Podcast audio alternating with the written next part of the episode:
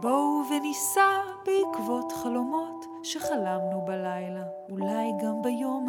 השמיים כחולים, לא צריך אווירון, רק רצון להמריא על כנפי הדמיון, וזה כל, זה כל הסיפור, כל הסיפור, זה כל, זה כל הסיפור, כל הסיפור, כל הסיפור.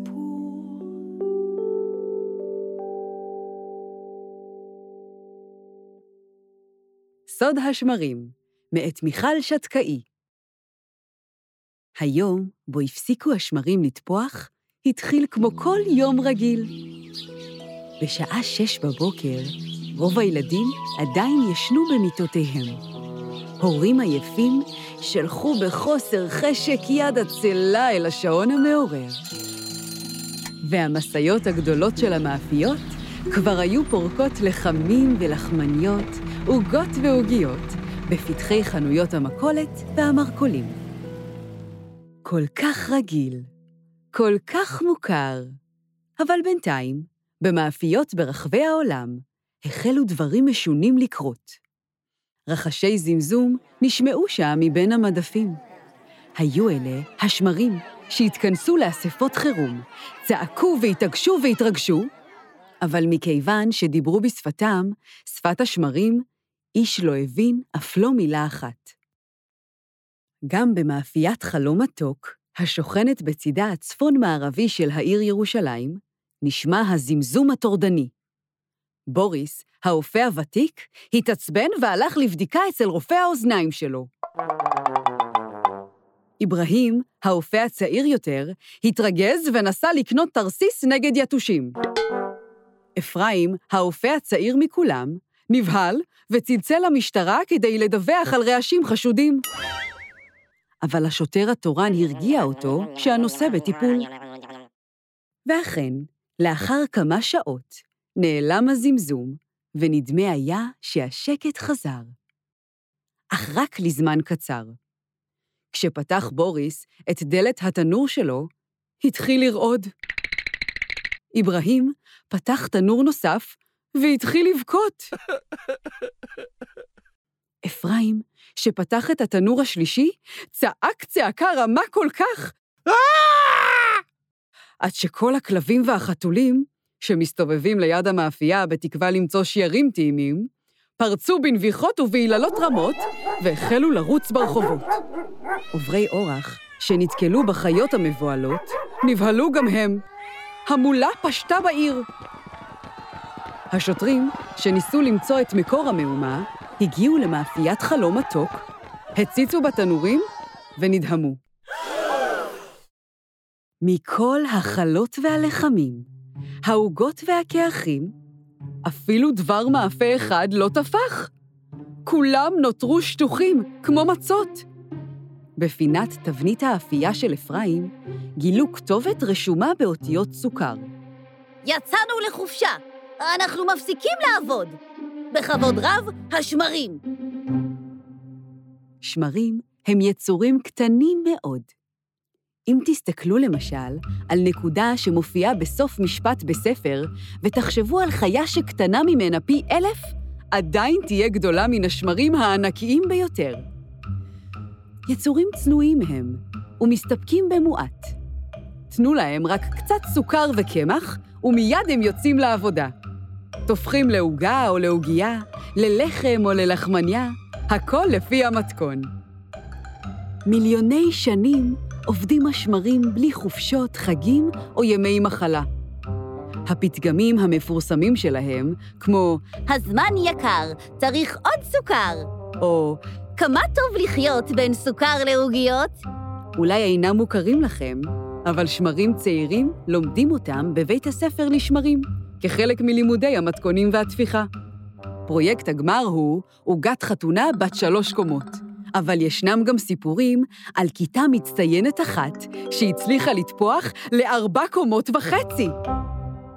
אבל ביום שבו התחיל הסיפור שלנו, כל זה השתנה לגמרי.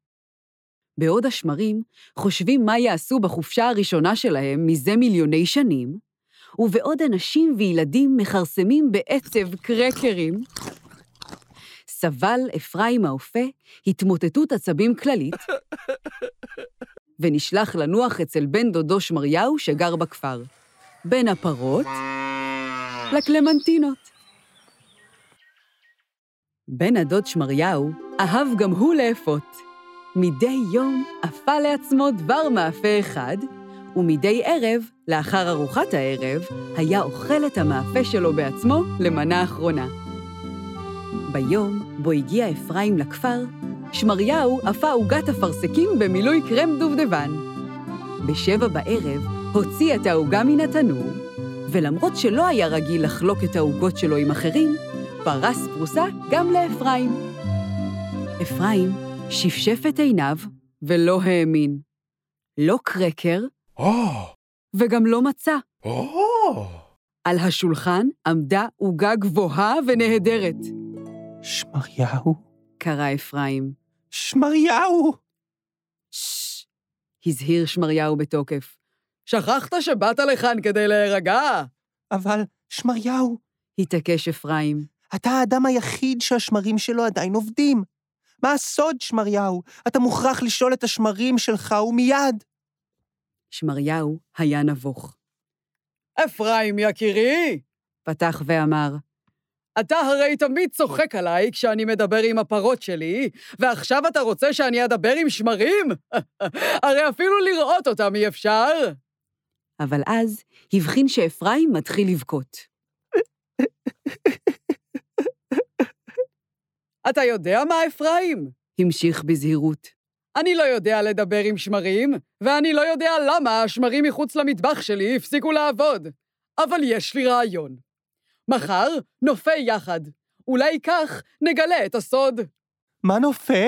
שמח אפרים, אבל שמריהו רק חייך וחיבה את האור במטבח. את זה נגלה מחר. עכשיו כבר הגיע הזמן ללכת לישון. חלומות מתוקים.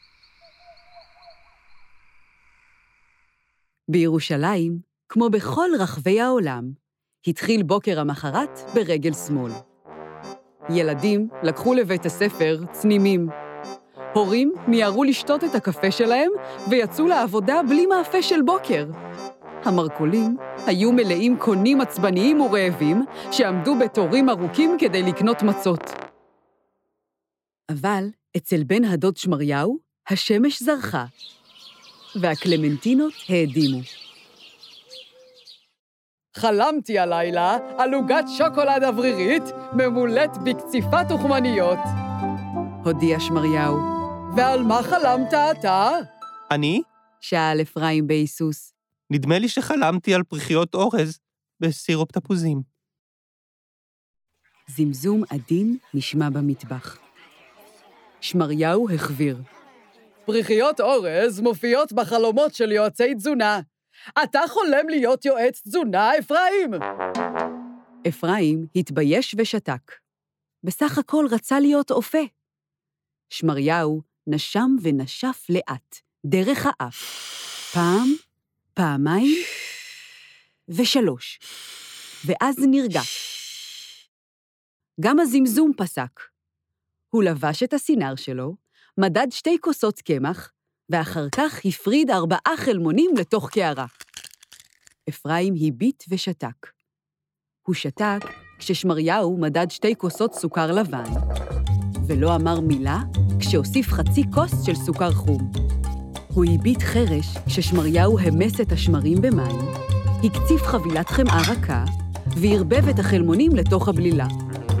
הוא עקב בדממה ששמריהו הוסיף לקערה קמח, כוס קקאו כהבר ריחני, ועוד כוס של נטיפי שוקולד. ועיניו הבריקו כשראה את התערובת נמזגת לתוך התבנית. אפשר לטעום קצת ממה שנשאר בקערה? לחש. איזו שאלה! צחק שמריהו, שמצב רוחו כבר השתפר פלאים. בני דודים או לא בני דודים? שמריהו הוציא את העוגה מן התנור בשעה שבע בערב, ובשמונה לא נותר ממנה אף לא פירור אחד. שמריהו ואפרים היו האנשים היחידים בעולם שאכלו באותו ערב עוגה. לא תאמין על מה חלמתי. אמר שמריהו לאפרים בבוקר המחרת. עוגת גלילה עם קרם קרמל וסירופ תות וקינמון. ועל מה חלמת אתה? אני? שאל אפרים בזהירות. אני חלמתי על עוגת ביסקוויטים עם קרם שוקולד. שמריהו התעצב מעט. ביסקוויטים מתאימים לחלום של מוכר בחנות ממתקים. אמר, אבל אתה אופה, אפרים, אופה! אפרים לא ענה. הוא חשב על חבריו האופים. הוא ידע שבוריס חולם על חופשה בדיסנילנד, ושאיברהים חולם על מכונית ספורט אדומה חדשה. חלומות על עוגות כבר מזמן לא הוזכרו במאפיית חלום מתוק. ומה אם שלושתנו אופים לא טובים? חשב בבהלה. ומה אם שמריהו? הוא האופה היחיד שחולם חלומות של אופים. ואולי השמרים הפסיקו לעבוד בגלל החלומות שלנו. ומה זה הסמסום הזה ששוב נשמע מהמטבח? שמריהו ראה שאפרים מודאג, והחליט לנסות לשמח אותו.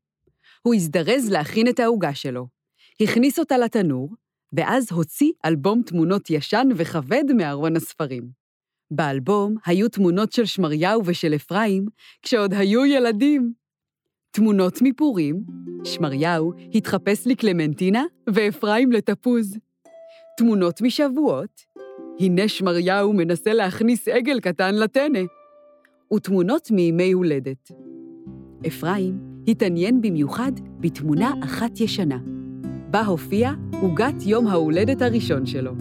זו הייתה עוגה זהובה, גבוהה, בלי קישוטים, עם שני נרות, ומאחוריה עמדה אימא שלו, מחייכת.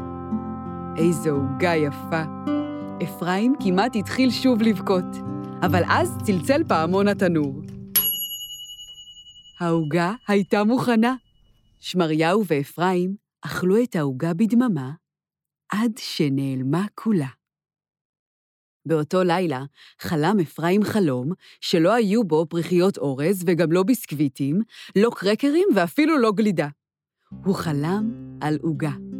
עוגה פשוטה וגבוהה, בצבע זהב, כזו שאימא שלו הייתה מכינה לו בכל שנה ליום ההולדת. העוגה הכי טעימה שאכל אי פעם. שמריהו התרגש כששמע את החלום של אפרים, ולמרות שהוא עצמו חלם על כתר שוקולד עם מרציפן וקצפת, הוא ויתר ונתן לאפרים לאפות את עוגת הזהב שלו. בשש ורבע בערב הכניס אפרים את העוגה לתנור, ובשבע כבר צמחה גבוה כל כך עד שבקושי הצליחו להוציא אותה משם. אז הסוד של השמרים והאופים הוא בחלומות. אפרים צחק ובכה לסירוגין, תוך כדי שבדק היטב את העוגה שלו כדי לוודא שטפחה כמו שצריך. אני מוכרח לנסוע מיד למאפייה, להודיע לבוריס ולאיברהים. חייבים להעביר את הסוד לשאר האופים בעולם. תירגע, אפרים! צחק שמריהו. כבר מאוחר. במקום לצאת למסעות באמצע הלילה, אולי פשוט תצלצל לחברים שלך. אחר כך נשב ונאכל את העוגה שאפית. אפרים, שרצה מאוד לטעום מהעוגה, הסכים מיד.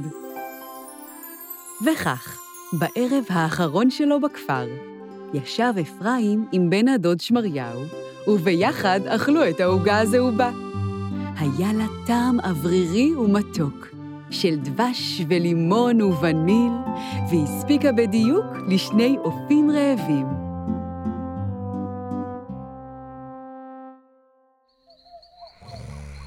הלילה האחרון של אפרים בכפר היה לילה שקט מאוד ומלא בחלומות מתוקים. השכם בבוקר נשמע ברחובות רחש קל. הרחש הנעים של משאיות המובילות אל החנויות לחמים ולחמניות, עוגות ועוגיות.